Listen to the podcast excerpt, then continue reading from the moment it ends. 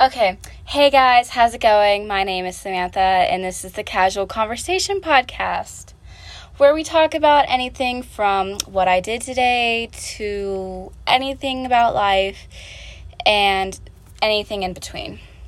So, it's been over two months since the last episode, and I've been very inconsistent, and I tend to forget that this podcast exists. Oops. So, um, so much that the Anchor app kind of offloads on my phone, if you know what I mean, because it's an iPhone. Anyways, today's episode, bleh, today's episode is going to be advice for incoming freshmen in high school. Since I am a junior this year, I thought that it might be at least remotely helpful.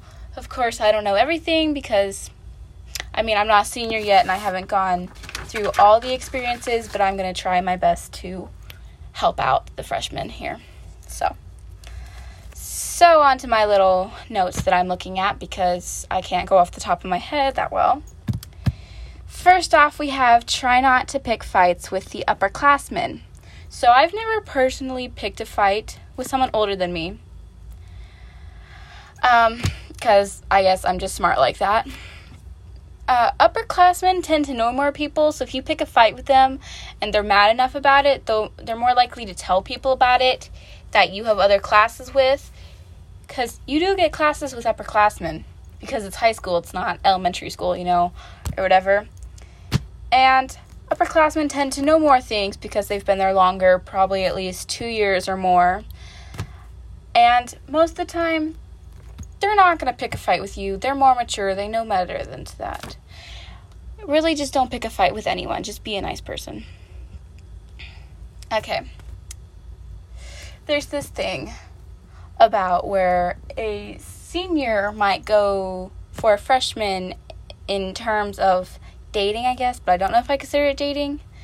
I've just known someone who dated a senior and it ended badly, so I mean, I wouldn't recommend it. Usually they just want you for something specific or they want to take advantage of you. I'm sure that's not always the case, but it is sometimes. So if you don't want your heart broken, it's probably best not to mess with senior in many forms, I guess. Next, watch out for fake people. In high school, there's a lot of fake people. For whatever reason, people choose to not be their their true selves. They put on this fake persona, kind of like actors, I guess. So, I'd say try to surround yourself with a few good friends. It's better to have the quality over quantity instead of a bunch of fake ones. Next one ties in. Don't share your really deep secrets with someone you don't 100% trust because fake people will use that against you and will let they'll spill all your secrets to everyone if they really feel like it cuz some people are just like that. So, only share your secrets with people you trust. Be nice to everyone even if they're mean to you. Most of the time, people are just having a really bad day because high school is very stressful. So, I just recommend being nice because they will they could possibly make your life a lot harder if you're mean to them. Be nice to teachers. If you're mean to a teacher, they're probably less likely to help you. Teachers in high school are pretty chill most of the time. Not all the time, but most of the time. So maybe if someone is really nice and a really good student and stuff, they'll help that student. But if you're being mean to the teacher, cussing them out, and things like that, they might help you a little bit, but not like give you the full effect, the full answer and things. So it's like, just be nice, okay? Also, ask questions if you're confused because it's not going to help anyone out. Help yourself out if you're not if you don't know how to do this, the assignment or whatever. There's this thing about how everyone is afraid to ask questions because they're afraid they're going to look dumb or something like that. And yeah, it's a struggle, but if you want to have passing grades, then you have to ask those questions. Next, group projects and assignments. Try to help contribute to the assignment because no one else wants to fail because you're not contributing to it. You know, even if you're stuck, just ask someone about what's going on and be like, is there anything I can do for this? Or can you help me out with this kind of situation? Next, be prepared. Have all your supplies and things needed because a lot of the time teachers aren't going to be able to help you out and it's just going to be your own fault for not having your supplies like your pencils, your paper, all of that. And teachers will get frustrated with you sometimes if you don't have that. And supplies for ladies. Make sure you have your in case of emergency stash in your bag in case you have an emergency. If not, you can always ask a friend or some schools even have the supplies in the bathroom, or sometimes maybe the nurses will have some. So you can always ask a nurse for some extra. Okay, boy advice now. You've probably heard it before, but you don't have to date. You can be perfectly happy and content being single.